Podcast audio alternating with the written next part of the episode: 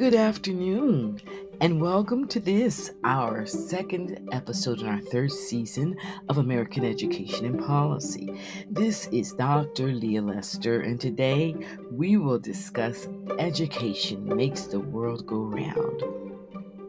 When I grew up, a popular song by the Stylistics called People Make the World Go Round insinuated that people are essential and that without people taking responsibility, the consequences and conditions where we live are negatively affected. The comparison of people to education is similar as all around the world, developed countries prioritize a good education system. Indicative of countries with the best education is a prosperous economy while the export economy of a nation is ex- affected by the benefits of technology, education is vital to create the human capital needed. American educational policies must prioritize equitable schooling for all.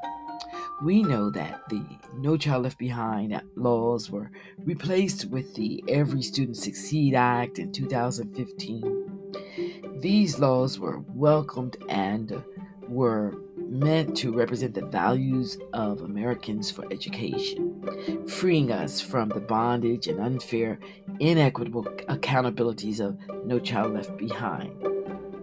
ESSA provided flexibility to states for, for addressing some of the inequities in education.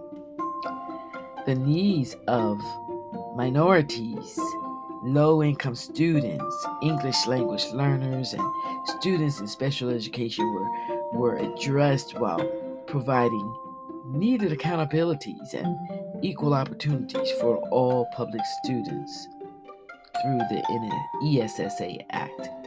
These laws represent the assurance that American children will have a place in the workforce or in the global economy.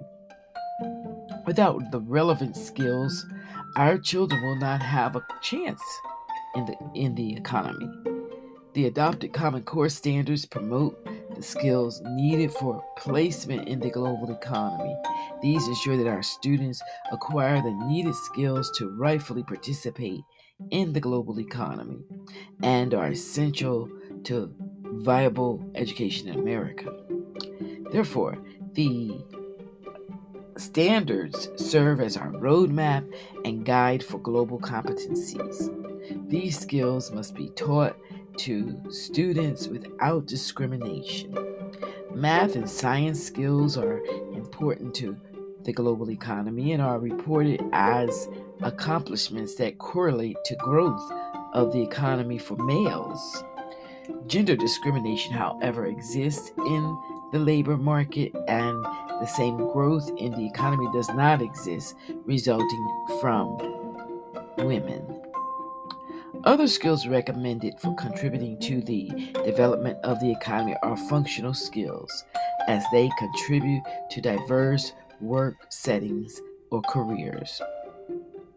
Education's purpose must serve for more than economic our children must be seen as more than human capital, however, and we must be able to instill in them the knowledge that represents our values.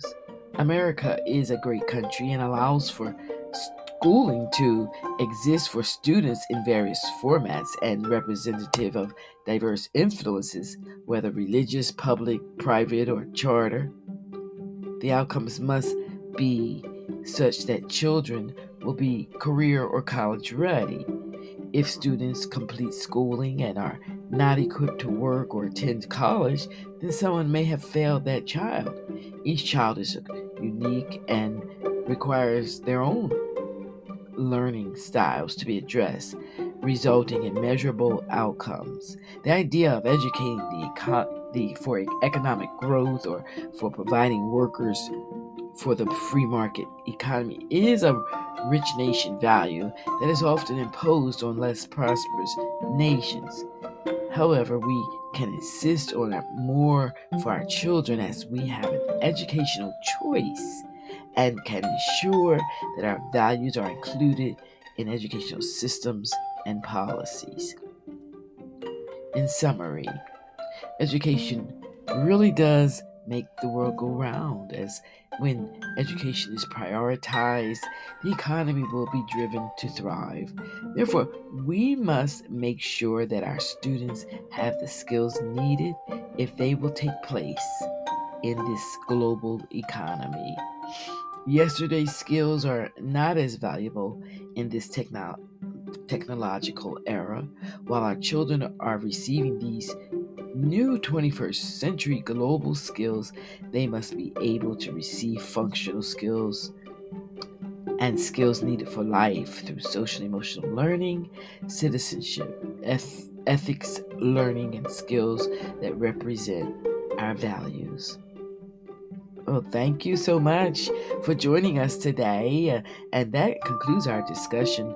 This was Leah Lester, Dr. Leah Lester, and we are so happy to have this opportunity to share with you.